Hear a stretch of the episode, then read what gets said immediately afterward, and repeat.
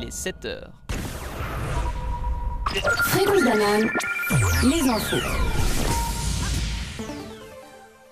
Encore et toujours, le coronavirus est mère des informations ce mercredi 9 décembre. L'OFSP a revu à la hausse le volume des vaccins anti-Covid-19 réservés auprès de Moderna. À la surprise générale, le Conseil fédéral avec l'annonce de nouvelles décisions que nous traiterons plus en détail dans le journal. Mais sachez qu'il est question de faire entrer en vigueur des restrictions uniformisées dès samedi. Concernant le libre déplacement dans nos pays voisins, les CFF et Trenitalia vont cesser les services transfrontaliers entre la Suisse et l'Italie à partir de jeudi et pour une durée indéterminée. Les trains grandes lignes rouleront jusqu'à la frontière, en revanche le trafic régional pardon, reste en activité dans sa majorité. Pour finir sur une bonne note concernant le coronavirus, Margaret Kennan, une Britannique de 90 ans, est devenue mardi la première personne au monde vaccinée contre le Covid-19 à l'aide du vaccin élaboré par Pfizer et BioNTech. Elle a reçu une première dose, euh, première injection à 6h31 GMT dans un hôpital de Coventry dans le centre de l'Angleterre. Sans transition, le parquet antiterroriste français requiert de lourdes peines à l'encontre de 14 accusés jugés pour leur soutien aux auteurs des attentats de janvier 2015 contre Charlie Hebdo, une policière et l'hypercachère. L'affaire Sarkozy prend une nouvelle tournure. Nicolas Sarkozy et son avocat Thierry Herzog sont soupçonnés d'avoir tenté de corrompre un haut magistrat, Gilbert Azibert, afin d'obtenir des informations sur une procédure judiciaire engagée contre l'ancien président de la République. Le parquet national financier requiert deux ans de prison ferme et deux ans de sursis. Si vous souhaitez en apprendre plus sur tous ces dossiers, on se retrouve après le flash météo. Fréquence banane, la météo.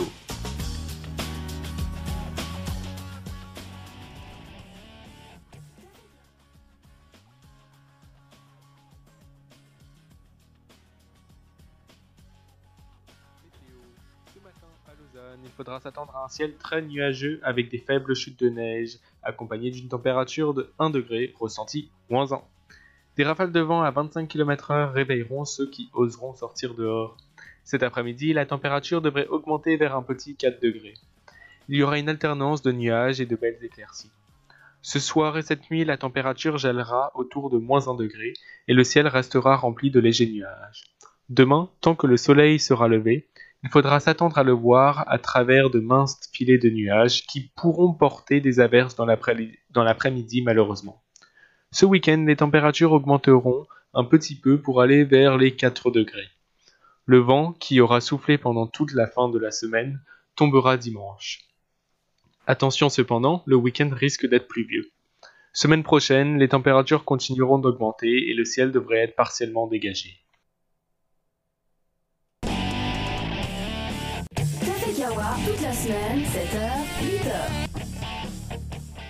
Salut à tous, on se retrouve dans ce Café Kawa en ce mercredi 9 décembre. Comment allez-vous? Ça va Ça va, ça va. Bien réveillé, bien, bien bu son petit café? Non, Non. Non? encore. non, non. Eh bah, c'est pas grave, c'est pas vous les plus importants, c'est nos chers auditeurs. Vous pouvez nous écrire directement par WhatsApp, par Telegram au 079 921 47 00 et réagir sur Facebook, Instagram, Snapchat et aussi Twitter sur Fréquence Banane. Et tout de suite, on va se retrouver pour le journal. Fréquence banane, le journal. L'Office fédéral de la santé publique revoit donc le volume de vaccins réservé auprès de Moderna à 7,5 millions de doses contre 4,5 millions initialement, dans le cadre de ses efforts pour assurer une disponibilité aussi rapide et large que possible à un vaccin. Bern a aussi signé des contrats avec BioNTech et Pfizer pour quelques 3 millions de doses, ainsi qu'avec AstraZeneca Oxford pour 5,3 millions de doses. Les trois fabricants suivent une procédure d'homologation auprès de Swissmedic, rappelle l'OFSP dans un communiqué mardi. De l'autre côté de l'Atlantique, le président améri- américain Donald Trump a signé mardi un décret qui donnera, selon lui, la priorité aux livraisons de vaccins aux États-Unis avant l'exportation. Il souligne ainsi la crainte que le pays manque de doses après la phase initiale de vaccination. Pfizer BioNTech, dont le vaccin pourrait être autorisé dans les tout prochains jours, n'a qu'un contrat portant sur 100 millions de doses avec les États-Unis. Moderna, dont le vaccin pourrait être autorisé dès la fin de la semaine prochaine, a également promis 100 millions de doses. Chaque contrat inclut des options pour des doses supplémentaires, mais le délai à activer ces clauses pourrait décaler de plusieurs mois la livraison. Les deux fabricants ont des usines aux États-Unis et en Europe et des lois existent qui permettraient en théorie au gouvernement de préempter la production qui en sort, comme le Defense Production Act, le texte du décret que M. Trump a signé devant les caméras mardi lors du sommet vaccinal à la Maison-Blanche n'a pas été rendu public dans l'immédiat il dit si nécessaire, nous invoquerons le Defense, euh, Production Act. Nous ne pensons pas que ce sera, nécessaire, a ajouté le président. Nouvelle décision du CF, euh, la situation du coronavirus en Suisse évolue dans, dans, la Suisse alémanique et les directives cantonales ne se font pas attendre. Zurich, Soleure et Bâle-Campagne agissent individuellement dans le courant de la journée de mardi, suite à l'appel du Conseil fédéral aux cantons touchés par cette recrudescence à prendre des mesures. Pour l'instant, il s'agit d'heures de fermeture des restaurants et de limitation du nombre de personnes par événement. D'un point de vue national, le Conseil fédéral reprend la main dans la lutte contre le coronavirus. Il envisage dès samedi des mesures dans toute la Suisse. Magasins et restaurants fermeraient à 19h, les réunions privées seraient limitées à 5 personnes et les activités culturelles interdites. Le Conseil fédéral a fait le bilan mardi de la situation dans les cantons lors d'une séance extraordinaire. La situation épidémiologique en Suisse se détériorant rapidement il entend uniformiser et renforcer les mesures au niveau national. Le gouvernement a lancé une consultation auprès des cantons et prendra sa décision vendredi. Si la situation devait se détériorer davantage, d'autres mesures suivraient le 18 décembre. Après trois mois d'un procès en homme, des peines de 5 ans de prison à la perpétuité ont été requises contre les 14 accusés jugés devant la cour d'assises spéciale. Le verdict est attendu le 16 décembre. Les peines les plus lourdes sont sous la prison à perpétuité euh, contre Mohamed Belhoussine, jugé par défaut pour complicité de crimes terroristes et présumé mort en Syrie, et contre le franco-turc Ali Riza Pora, présenté comme le bras droit du tueur de l'hypercacher Ahmedi Koulibaly, tué dans l'assaut des forces de l'ordre. Le parquet a réclamé 30 ans de réclusion assortie d'une peine de sûreté de deux tiers à l'encontre d'Ayat Boumedienne, ex-compagne d'Ahmedi Koulibaly, jugé en son absence car introuvable depuis la fuite en Syrie de quelques jours avant les attentats. Cette figure du djihad féminin français a eu un rôle important dans la préparation des crimes commis par son mari, a estimé la deuxième avocate générale Julie Holbeck en assistant sur le choix de la radicalisation de la jeune femme. Elle a fait ses choix en conscience, a-t-elle insisté. Au lendemain des fermes dénégations de Nicolas Sarkozy, l'accusation a pris ses réquisitions mardi à Paris à l'encontre de l'ancien président de la République. Ce dernier est jugé pour corruption et trafic d'influence avec son avocat, Thierry Herzog, et un ancien haut magistrat, Gilbert Azibert, dans l'affaire dite des écoutes. L'ancien locataire de l'Élysée est soupçonné d'avoir conclu un pacte de corruption en 2014 et obtenu auprès du haut magistrat par l'intermédiaire de son avocat des informations protégées par le secret sur un pourvoi à la Cour de cassation. Gilbert Azibert est aussi soupçonné d'avoir tenté d'influencer sur la procédure en échange de la promesse d'un coup de pouce pour un poste à Monaco qu'il n'a finalement pas eu lieu.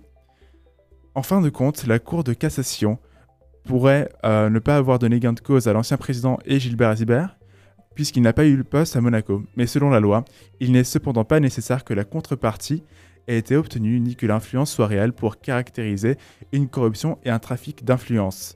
Euh, deux ans de prison ferme et deux ans de sursis ont été requis par le parquet national financier. Et puis tout de suite, on va s'écouter Kill Me Baby Blue by Deadsoft. C'était 93 mesures de Dinos.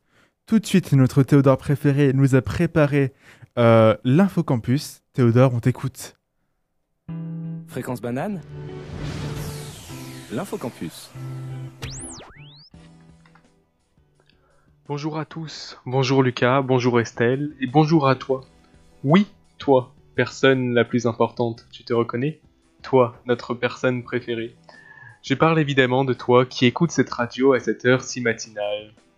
Ça y est, je crois que j'ai salué tout le monde. On peut passer à l'info campus.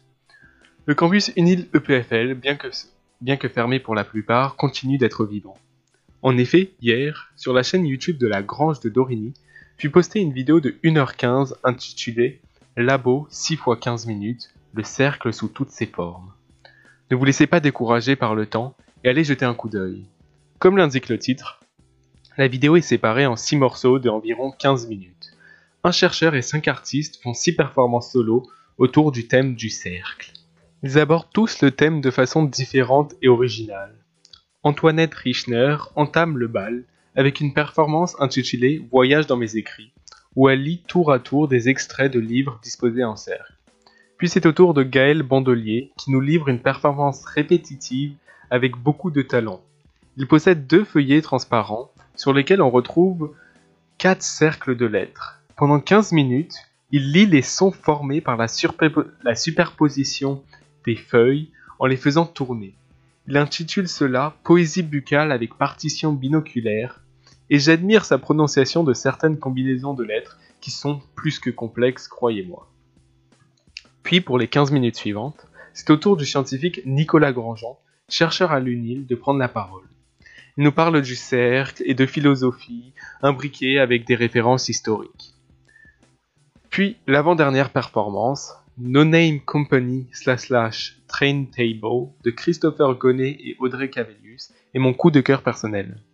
Ils effectuent de la musique d'une façon unique, à l'aide de divers instruments très curieux, et notamment à l'aide de petites maquettes de trains qui tournent en rond et frappent à intervalles de temps réguliers des vers, ou alors à un train qui tourne en rond dans une cymbale géante, créant ainsi un son continu. Virgin Jordan enchaîne ensuite avec un discours nommé pourquoi? Elle soumet de nombreuses questions qui commencent toutes par Pourquoi? Ces nombreuses interrogations peuvent être profondes, comme rigolotes. En effet, je vous en ai relevé quelques-unes. Pourquoi les chats sont excités après avoir chié? Et pourquoi les gens qui chantent sous la douche sont ceux qui chantent faux?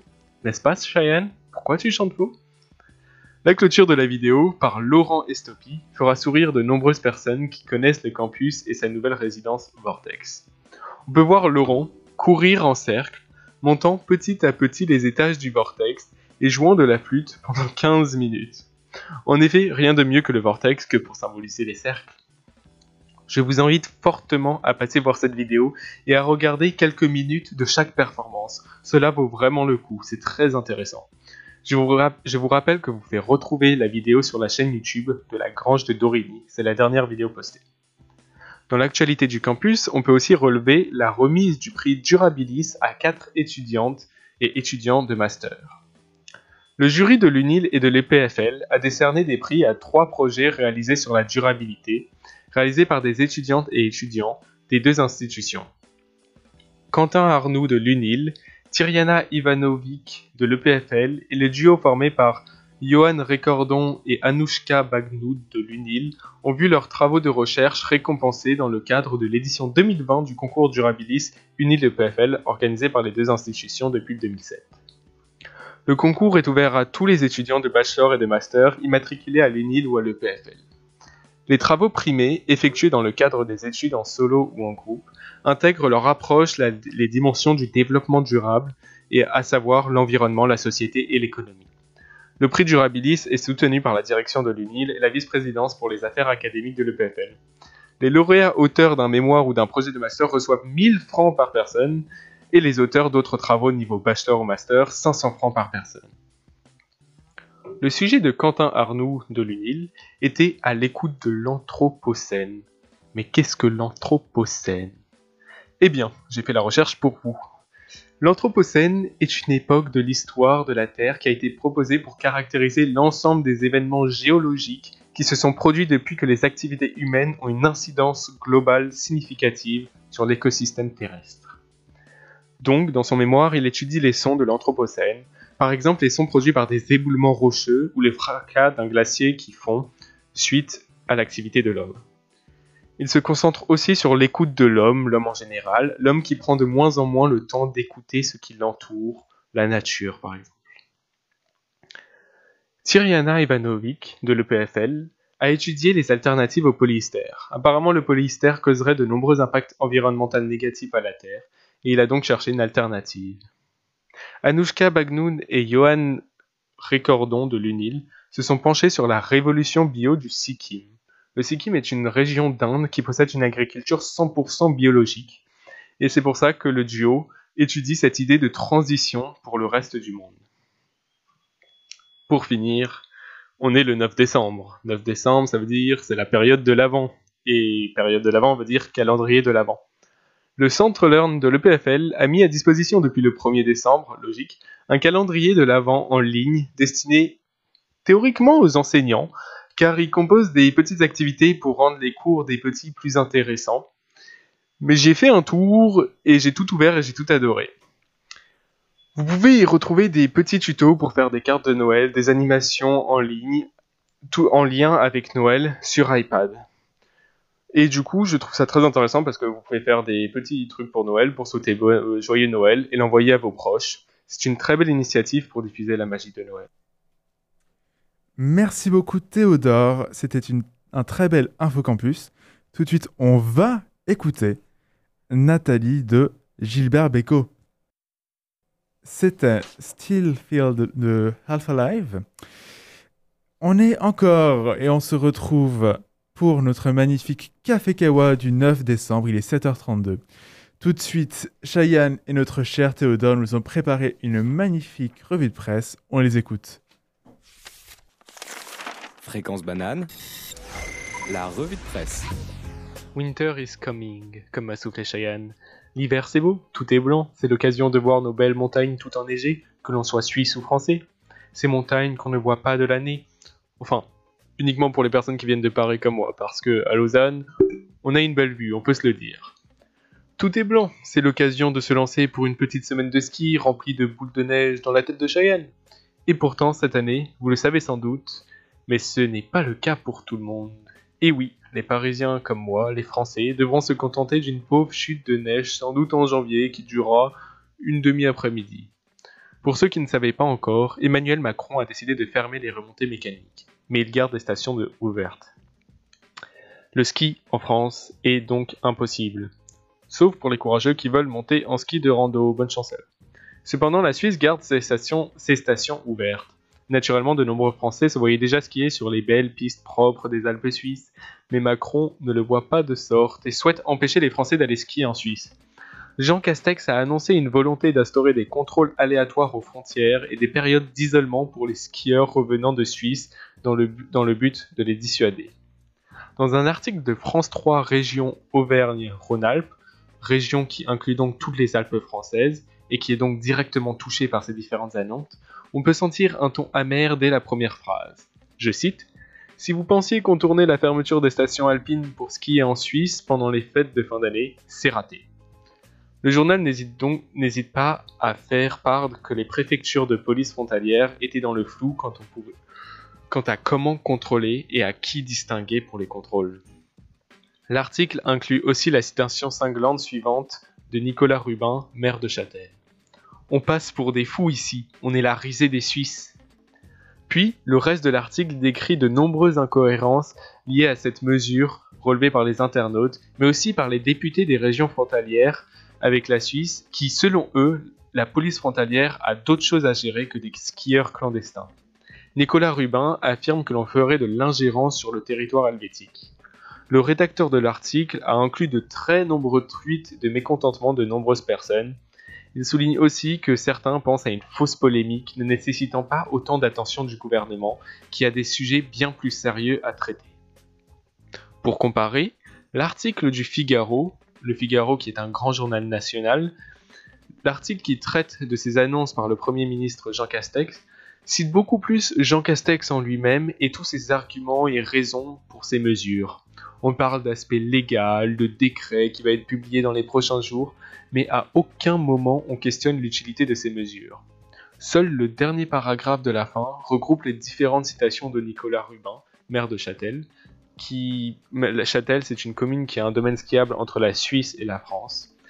Et Nicolas Rubin est la personne qui s'est le plus exprimé sur ce sujet et qui l'a le plus critiqué. Cheyenne, dis-moi, qu'en est-il du côté suisse? Eh bien, mon très cher Théophile, du côté de la Suisse, les journaux sont restés plutôt neutres. Du côté du 24 heures, l'article titre Macron veut dissuader les Français de skier en Suisse à Noël. Chez le matin, le titre sera légèrement plus fort ce qui est en Suisse, Macron brandit des menaces. Les deux articles sont assez similaires, ils sont remplis de citations, des propos du président français tels que Nous aurons des mesures restrictives et dissuasives ou S'il y a des pays qui maintiennent des stations ouvertes, il y aura des contrôles pour dissuader les Français. Au final, les articles rappellent les arguments du président français ainsi que ses décisions sans prendre trop de position. Le journal Le Temps, lui, va publier un article titré Skier à Noël, l'obstination suisse qui horrifie la presse européenne. L'article va traiter de journalistes étrangers venus en Suisse pour vérifier les précautions prises dans les domaines skiables. L'article, qui va plusieurs fois utiliser des phrases, assez chocs, telles que la Suisse est épinglée pour sa négligence et son égoïsme, ou alors insouciance hautement contagieuse, va finalement se conclure sur deux avis divisés de deux journaux étrangers. Le Corriere della Sera, un journal italien qui dénonce un peu l'envie de recueillir les touristes étrangers malgré le risque sanitaire évident, ainsi que le Figaro, qui en, citant Olivier Babot, président de l'Institut Sapiens, salue la décision suisse et dénonce le kraken bureaucratique français qui, d'après lui, nuit aux libertés des Français. Merci beaucoup à vous Théophile et Cheyenne. Tout de suite, on va écouter Sun Keeps Rising de Leslie. C'était Sun Keeps Rising de Leslie. Et je crois que notre cher Cheyenito nous a préparé un agenda.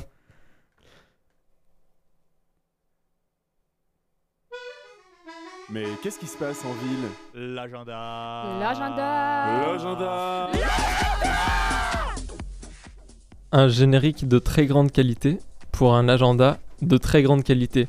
Je ne sais pas si vous avez remarqué, mais en ce moment se tient l'événement Lausanne Lumière. Lausanne Lumière, c'est quoi? C'est plus de 40 projections conçues par plus de 30 artistes dans 8 lieux différents, dans Lausanne, du 24 novembre au 24 décembre, tous les soirs, dès 18h30. Ça fait beaucoup d'informations. Je suis sûr que vous avez forcément vu au moins une des projections en story sur Instagram. Tout le monde l'a mise en story. Euh, pour apprécier ces petits jeux de lumière, voilà la liste des endroits où vous pouvez vous rendre. Au Palais de Rumine, à la cathédrale, au Pont Bessières, à l'avenue Benjamin Constant, à la Maison Mercier, à la Tour de Bel Air, à Rue Centrale et enfin à la Place de la Louve. Pour ceux qui n'ont pas très bien compris ce que c'était, en fait, il y a des projecteurs qui projettent de la lumière et ça fait des trucs jolis sur euh, des bâtiments ou des ponts et c'est vraiment très sympathique. Euh, il suffit juste de vous balader dans Lausanne la nuit pour les voir. Certes, il fait un peu froid, mais c'est très joli, allez-y. Euh, pour plus d'informations, vous pouvez aller sur leur site lausannelumière.ch. Lausanne Lumière, tout collé, tout en minuscule.ch. Sinon, on a tendance à l'oublier, mais les patinoires sont toujours ouvertes. Depuis combien de temps n'avez-vous pas goûté au plaisir de la glisse sur glace?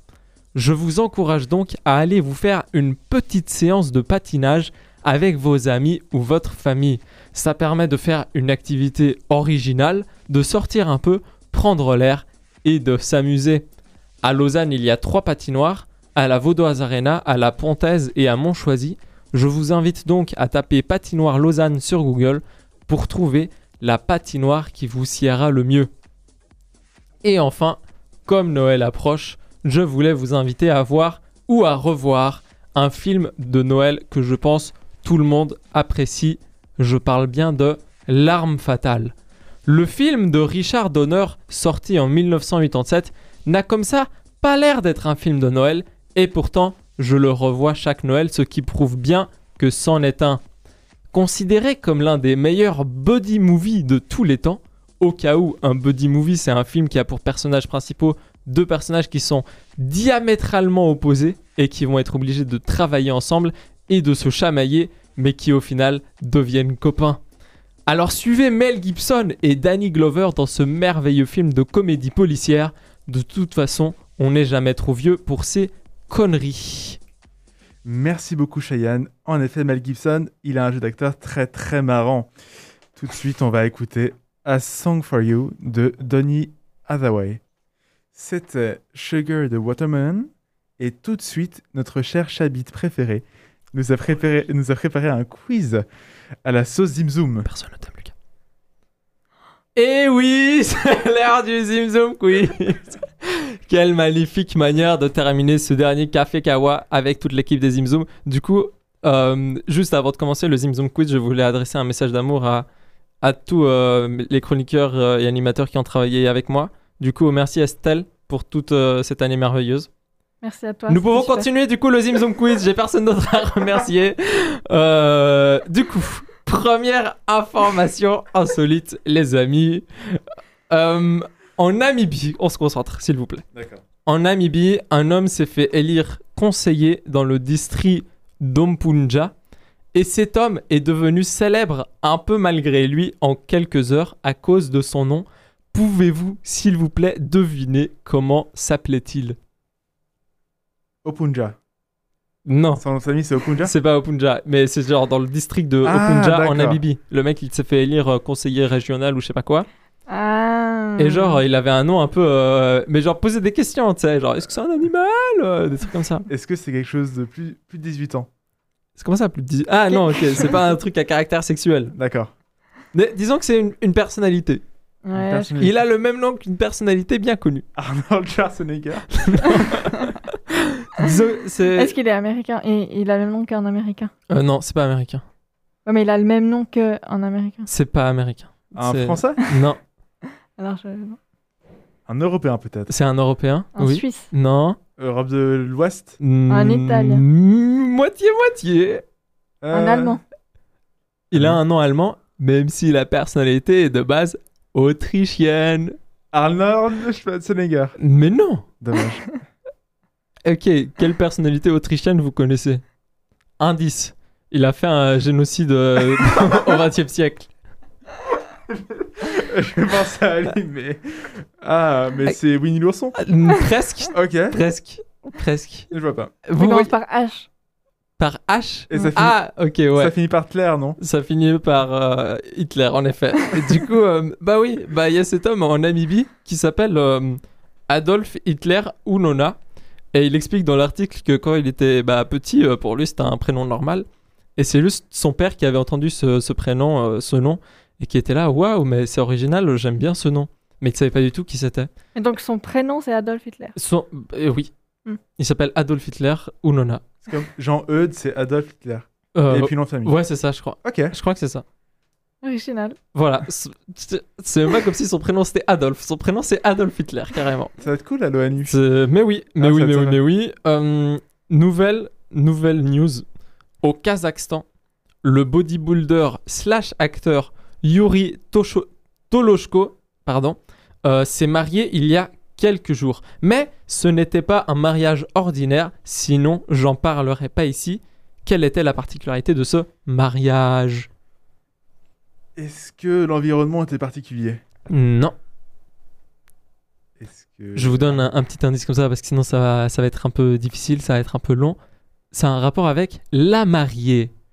La mariée avait quelque chose d'ordinaire. Non, de ne pas ordinaire justement. Pardon. Elle était morte. Elle n'était pas morte. Ah. Elle n'était pas morte. Euh, Mais- Elle avait une robe spéciale. En fait, je dis elle n'était pas morte, mais elle n'était pas vivante non plus quoi. Du coup, Est-ce que euh, c'est un être humain? Non.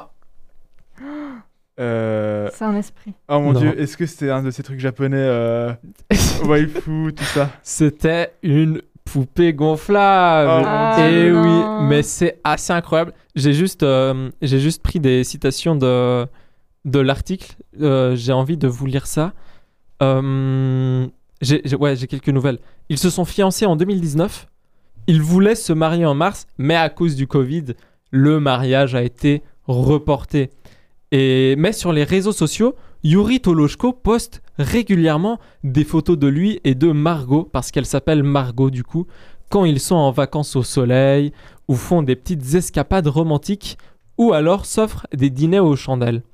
Le Kazakh fait des réflexions sur la vie en couple en indiquant les couples doivent moins parler et se connecter davantage.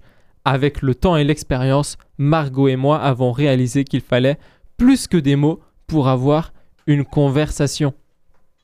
C'est pas formidable ça? C'est pas formidable L'amour est partout. L'amour est partout. L'amour est partout. Tout de suite, on va pouvoir s'écouter Abba, Lay All Your Love on Me. Je plaisante, Cheyenne. Est-ce que tu as quelque chose à rajouter? Je t'aime. Moi aussi, je t'aime. Super. Ça tombe bien, la musique parle d'amour. Et c'est la fin du Café Kawa, le Café Kawa. Euh, mes chers auditeurs, je suis très triste de vous annoncer que c'est notre dernier Café Kawa de l'année. Nous nous retrouverons donc l'année prochaine en vous souhaitant de bonnes vacances. On se revoit une dernière fois pour le Micropolis. À l'année prochaine.